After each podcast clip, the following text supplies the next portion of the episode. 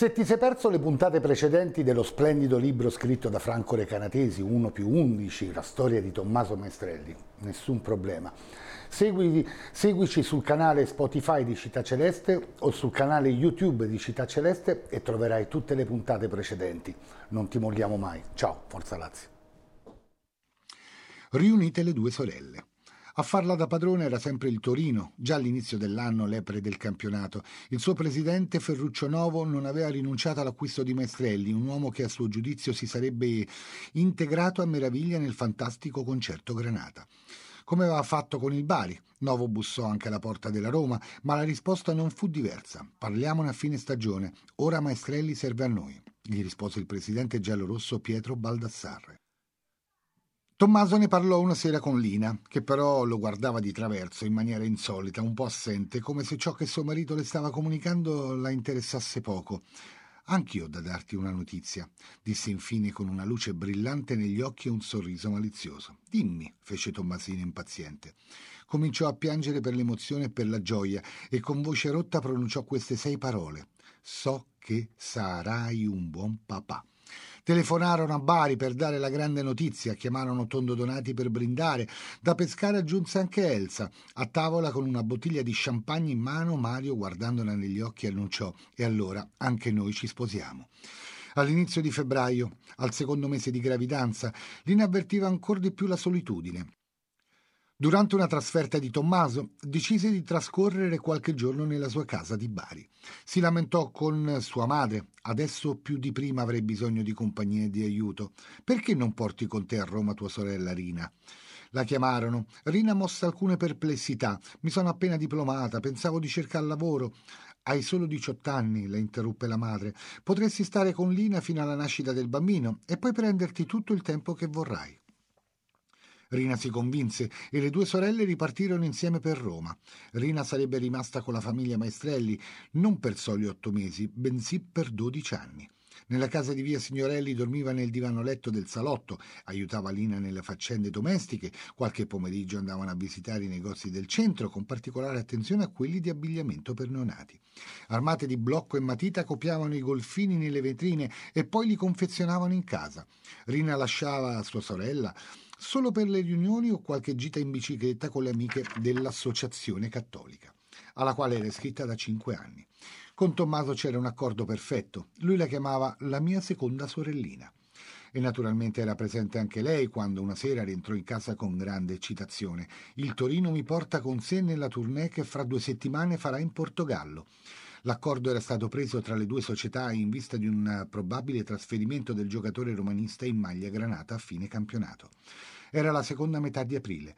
Tommaso accarezzò la pancia pronunciata di Lina e disse: «Chissà, potrebbe nascere a Torino. Saresti contenta?» Lina rispose come al suo solito: «Io vado dove vai tu». E poi rivolta a Rina: «Verresti anche tu, vero? Hai qualche dubbio?» Ma un impiegato della segreteria di Roma, forse un angelo, tardò a preparare i documenti di espatrio. O forse si sospettò, fece in modo che la trattativa della cessione di Maestrelli si complicasse. Fatto è che il 28 aprile, all'ennesima sollecitazione del Torino, la società giallorossa rispose che, spiacenti, non c'era più tempo per mettere in regola il giocatore. Profonda fu la delusione di Tommaso, che già sognava di giocare accanto a Mazzola, Lokic, Castigliano, in quel momento la più grande squadra del mondo.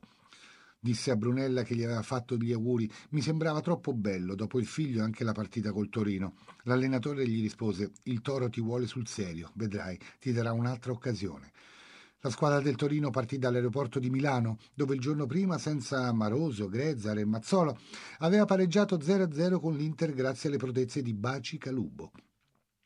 Nel primo pomeriggio di domenica, 1° maggio. A dolersi di non essere saliti su quell'aereo furono in tanti: il terzino Sauro Tomà, infortunato, il portiere di riserva Gandolfi, al quale la società chiese di sacrificarsi in favore di Aldo Ballarin, fratello di Dino, il giovane Luigi Giuliano, tenuto in allarme fino a poche ore dall'imbarco, quando il medico diede il benestare a Maroso, reduce da uno stiramento muscolare. Il presidente Ferruccio Novo, alletto con una broncopolmonite, Niccolò Carosio, bloccato dalla cresima del figlio. Il rovescio del destino fu la felicità di altri per essere saliti su quell'aereo solo in extremis. Moroso, appunto, che a Lisbona non avrebbe neanche giocato. La tragedia di Superga. Il Torino scese in campo e perse 3-4 contro il Benfica nel pomeriggio del 3 maggio. Alle 14 di mercoledì 4 il G212 dell'Aliflot, guidato dal tenente colonnello Meroni, decollò da Lisbona. Poche nuvole, soffiava un leggero vento da est. Tempo buono anche a Barcellona, dove l'aereo fece scalo. Durante la rotta verso Torino il cielo si ingarbugliò, qualche sobbalzo dell'aereo diede il luogo alle battute dei giocatori granata più spiritosi. Ore 16.37, Gian Vittore Catella, collauditore di aerei per conto della Fiat e futuro presidente della Juventus, anch'egli in volo, entrò casualmente in contatto radio con l'amico Meroni. Occhio con questo tempaccio, ma non potevate atterrare a Milano, pioveva e vagavano banchi di nebbia. Meroni rispose allegro, tranquillo, sotto di noi vedo Alessandria, fra 20 minuti atterriamo, preparami un caffè. Ora 16.57, il radiotelegrafista del G212 chiamò la torre di controllo. Ci siamo quasi. Risposta, ok, visibilità sopra Superga 40 metri. Ore 17.02, il comandante Meroni al secondo marconista di terra. Stiamo atterrando, tutto bene. Ore 17.03, l'aereo si schiantò contro la collina di Superga, dove la gente va a pregare per grazie ricevute. Tra i rottami del velivolo ancora fumanti toccò al segretario del Torino, Giusti, e a Vittorio Pozzo il penoso compito di riconoscere i corpi straziati delle 31 vittime della sciagura. I 18 giocatori che avevano scritto la leggenda della squadra più forte del mondo, 3 tecnici, 3 dirigenti, 4 membri dell'equipaggio, 3 giornalisti, di cui il vecchio CT della Nazionale che scriveva sulla stampa, era amico e collega. L'unico volto intatto era quello di Capitan Mazzola. Rigamonti fu riconosciuto soltanto da un anello. A mezzanotte non erano ancora stati individuati i resti di Martelli e di Maroso. Neanche un'ammaccatura sulla macchina per scrivere del giornalista Renato Tosatti. Ancora sigillata una cassetta di legno con 12 bottiglie di porto. Aperta invece una cassa con 2 mute di maglie granata inzuppate dalla pioggia. Lina seppe della sciagura prima di Tommaso. Quelle parole che le giunsero dalla radio le gelarono il sangue. Telefonò allo stadio dell'allenamento, ma Tommaso era appena uscito. Dopo la doccia aveva inforcato la bicicletta e stava compiendo il breve tragitto tra il campo di Viale Tiziano e il portone di Via Signorelli. Quando rientrò a casa, Lina lo abbracciò più forte del solito e si sciolse in lacrime. Tommaso rimase di sasso, ma si preoccupò soprattutto che lei, nel suo stato, non dovesse patire emozioni troppo forti. La tranquillizzò e accarezzandola accennò a San Nicola. Hai visto? Anche una volta ci ha protetti. Poi pensò a quella sparatoria nella boscaglia del Montenegro, al proiettile che si conficcò nella gamba, al soldato che lo caricò sulle spalle strappandolo all'inferno. Pensò che per la seconda volta la provvidenza aveva voluto tenerlo in vita e si fece il segno della croce. Nasce Patrizia, la prima figlia. Era tutto pronto in casa Maestrelli, la culla accanto al letto matrimoniale, il fasciatoio, un armadietto pieno di fasce, camicini, braghette, golfini di 2 colori, celeste e rosa. Lina li accarezzava la pancia e non aveva dubbi, è femmina. Tommaso non si azzardava, anche se in cuor suo tifava per un maschietto. Rina sentenziava, se Lina dice femmina, è femmina. Con l'aiuto di una levatrice che abitava al piano di sotto, Patrizia vide la luce dalla mattina del 20 settembre nella casa di Via Signorelli, dopo un breve travaglio della mamma. Tanti capelli neri, paffuta, quieta, Rina la prese in braccio prima di Tommaso che esitava e quando si decise lo fece in maniera un po' goffa e le mani gli tremavano un po'. Le diede un bacio lieve sulla fronte e la bambina si scosse. L'infermiera la prese mostrando maggiore dimestichezza, sorrise ai parenti e la ripose nel suo lettino. Rina piangeva come una fontana, i genitori, suoi e di Tommaso, cercavano di placarla. C'erano anche i fratelli di Lina, tutti e 7, che in verità facevano una gran confusione. Nella camera di Lina e Patrizia portarono tanti mazzi di fiori. Molti erano tenuti insieme da una fascia giallo-rossa, i colori della Roma.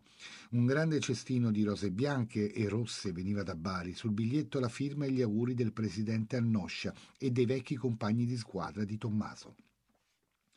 La Roma aveva concluso un campionato senza lampi né patemi, vinto dal Torino, che nelle ultime 4 giornate, dopo la tragedia di Superga, aveva schierato una formazione giovanile e le sue avversarie avevano fatto altrettanto. Decisivo era stato il pareggio sul campo dell'Internazionale, la rivale più vicina, prima della trasferta in Portogallo. Il 14° posto della Roma non diede soddisfazione né ai tifosi né alla società.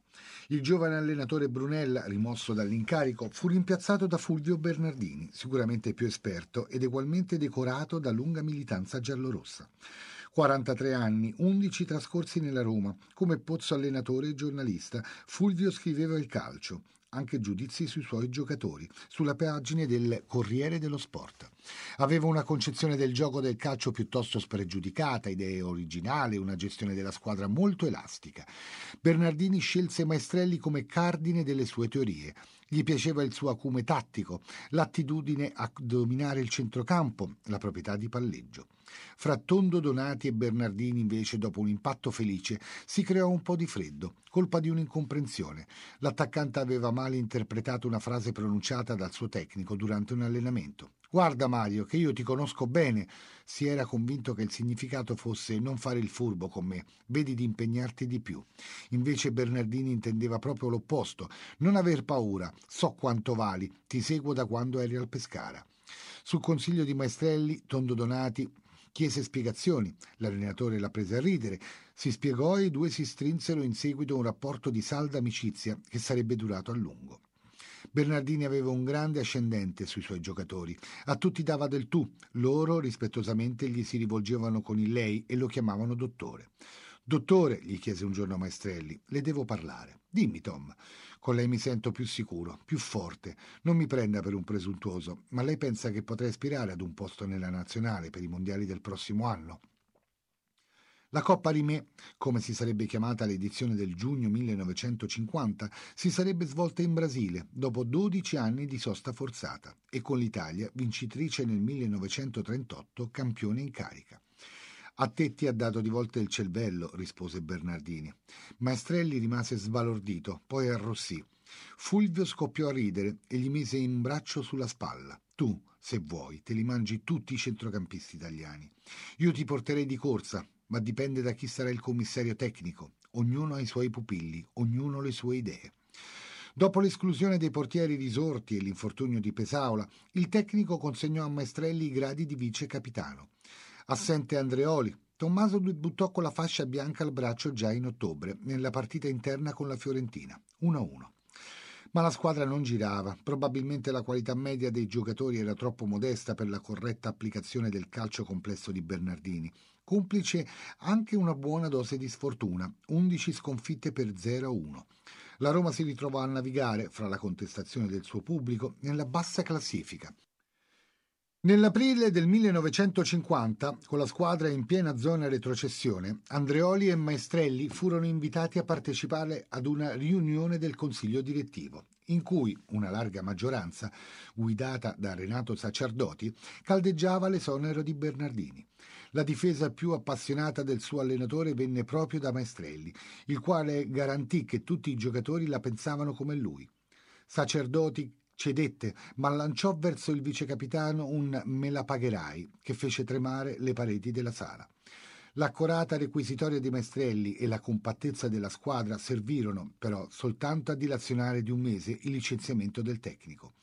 Tornata nelle mani di Brunella, la Roma si salvò per soli 2 punti, condannando proprio il Bari, caro a Maestrelli, battuto sonoramente al nazionale per 6-0. Capitolo 4. Capitano della Roma. Il boom economico era ancora in anticamera, ma la voglia di scrollarsi di dosso il dolore e le lacrime del ventennio fascista si stava traducendo già in una sfrenata propensione al divertimento e all'evasione. Sale da ballo e cinema affollati, abbigliamento alla moda per le donne gonne strette sotto il ginocchio e curve abbondanti, un dilagare di concorsi di bellezza. Le misse distribuivano sogni e trionfavano anche nel cinema. Lucia Bosè, commessa della pasticceria milanese Galli a 18.000 lire al mese, Miss Italia 1947, si imponeva con «Non c'è pace tra gli ulivi», seguita a ruota da Gina Lollobrigida con «Achtung banditi». Dalla 17enne Sofia Scicolone, nome d'arte Sofia Lazzaro, futura Sofia Loren, con una breve particina in Quo Vadis, e dalla 19enne Silvana Mangano in Riso Amaro. Dalle passerelle balzavano alla notorietà cinematografica anche Silvana Pampanini, Eleonora Rossi Drago, Fulvia Franco, l'importante massiccia di film americani, costruiva nuovi idoli dallo schermo, Tyrone Power e Ava Gardner, Gary Cooper e Rita Hayworth. In quest'ansia di vivere per dimenticare o di vivere per ricominciare, la nazionale di calcio si innestò come ambasciatrice di nuovi fervori. La gente la seguiva con passione. Niccolò Carosio, Emilio De Martino, Bruno Roghi ne raccontavano la ricostruzione con prosa aulica e vibrata partecipazione. Anche se ai mondiali del Brasile ci si accostava con una certa apprensione, la conquista dello scudetto da parte della Juventus non aveva destato troppi entusiasmi, figlia come era stata di una tattica sparagnina e poco spettacolare. La vittoria del catenaccio, avevano scritto i giornali, una squadra arroccata con Mari mediano difensivo e Muccinelli ala tornante. Ma il talento superiore di Boniperti, John Hansen e Prest le aveva consentito di mettere a segno 100 gol in 38 partite e di scavalcare infine un distacco di 5 punti con il Milan di Green Nordahl Lidolm.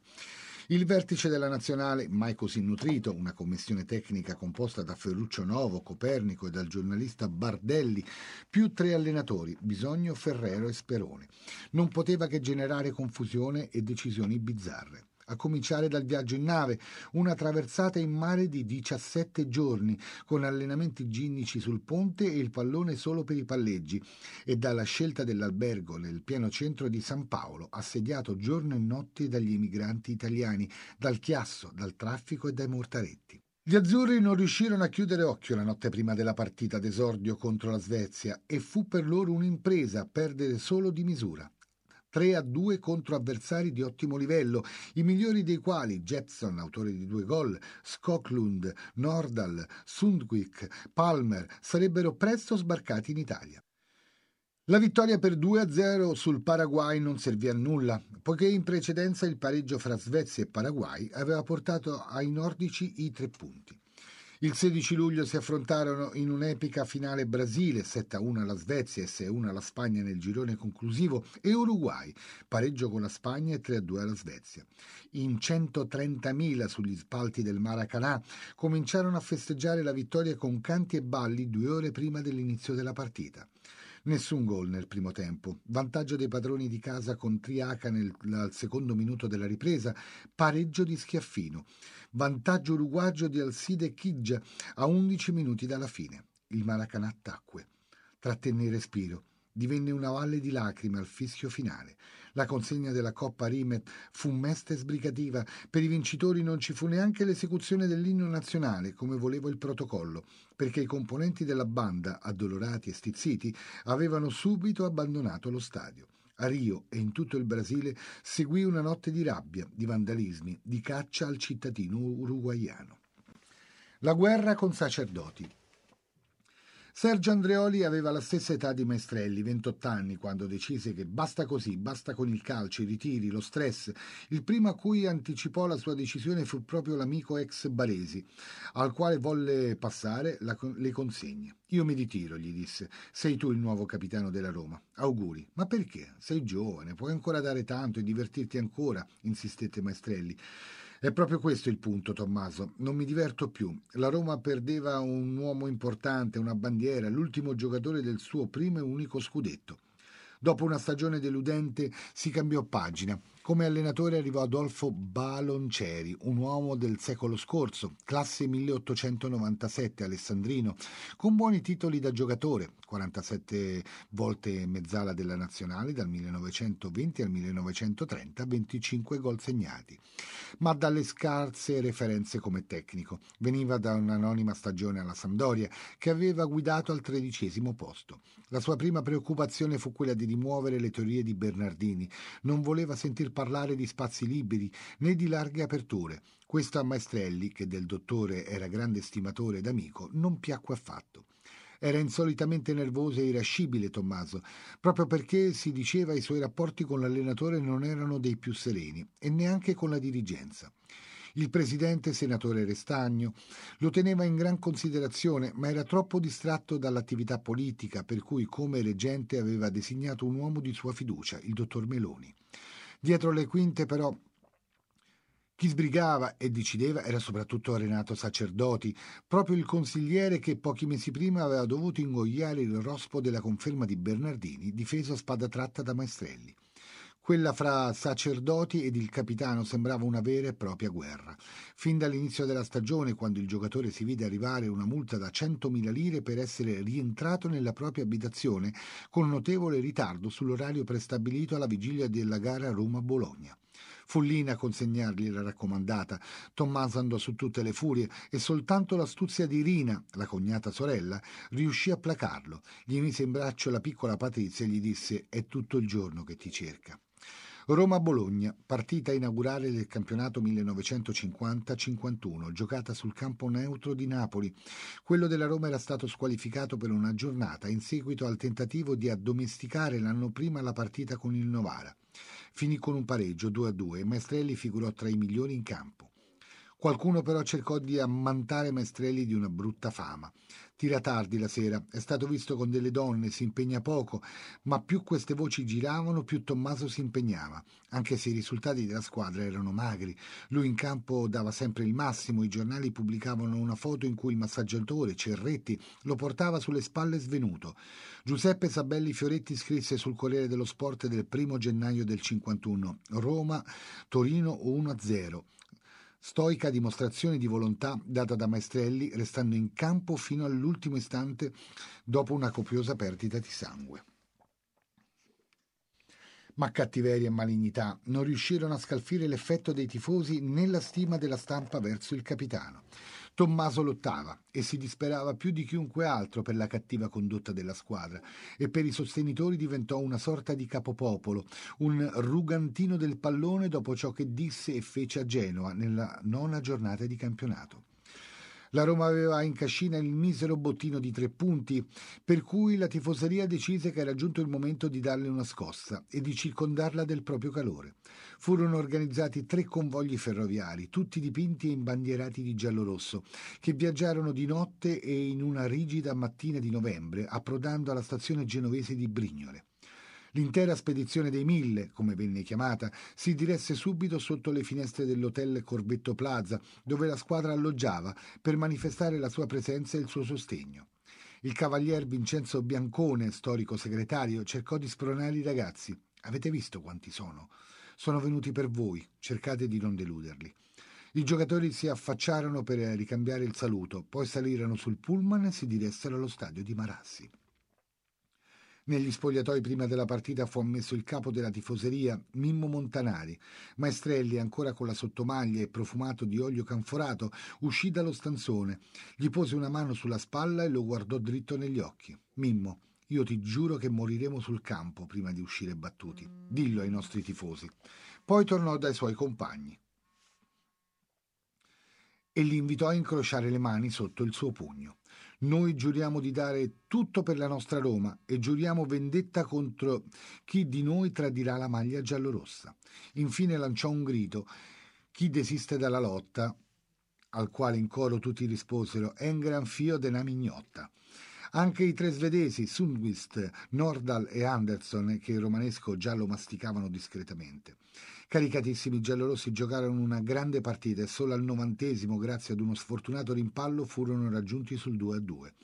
Ma fu un fuoco di paglia. La Roma tornò subito a soffrire, la squadra era scollata, la stampa e persino molti giocatori deridevano pubblicamente Balloncieri, definito molle e con scarso carisma. Ci voleva un duro, uno che usasse più il bastone che la carota, un uomo da battaglia. Questo identikit, dopo la seconda sconfitta del 10 dicembre a Lucca, portò a Pietro Serantoni, uno dei pupilli di Pozzo, bicampione del mondo fra il 34 e il 38, strappato al Padova. Allora gli allenatori potevano cambiare casacca nel bel mezzo del campionato, che con la Roma lottava per la salvezza. Serantoni ci mise grinta e passione, ma il compito si dimostrò superiore alle sue forze. Doveva lottare con una squadra divisa, una tifoseria e una stampa avvelenate, l'ostilità di mezza Italia e anche degli arbitri per via di certi favoritismi ricevuti l'anno prima, e soprattutto la chiacchieratissima vittoria sul Novara, pilotata dall'arbitro Pera, che le costò la squalifica del campo, scontata nella prima giornata del campionato successivo. Negli stadi del nord, soprattutto, i cori contro la Roma, Serie B, Serie B, cominciavano al fischio d'inizio e si spegnevano dopo il 90°. E l'arbitro Massai di Pisa, contestatissimo da pubblico, giocatori e dirigenti giallorossi dopo Roma-Inter, è finita 0-1, ma con tanti episodi dubbi in favore dei milanesi, negli spogliatoi dello Stadio Nazionale si rivolse così ai responsabili della Roma. Signori miei, le camorre sono finite. Gli insulti al direttore di gara e il burrascoso dopo partita costarono alla Roma una nuova squalifica del campo, che la costrinse a giocare sul neutro di L'Aquila, la sfida decisiva per la salvezza con il Genoa. La sconfitta con l'Inter ebbe un effetto prolungato, confessarono i giocatori, sul morale della squadra. Il 21 marzo, montando la contestazione, il senatore Restagno decise di farsi da parte e chiese la nomina di un commissario straordinario. La scelta cadde su Renato Sacerdoti, il quale verrà in seguito chiamato il presidente di Testaccio, suo vice, l'ex presidente Baldassarre. Restavano da giocare 10 partite, ma quando il 29 aprile la Roma perse in casa con la Lucchese, anche Serantoni fu licenziato in tronco. La motivazione, fra le colpe che gli venivano attribuite, c'era l'ingiustificato e continuo mutamento della formazione in contrasto con le assicurazioni precedentemente date. Evidenziò il dispotico rapporto instaurato dalla dirigenza con l'allenatore. Tu allena, chi gioca la domenica lo decidiamo noi.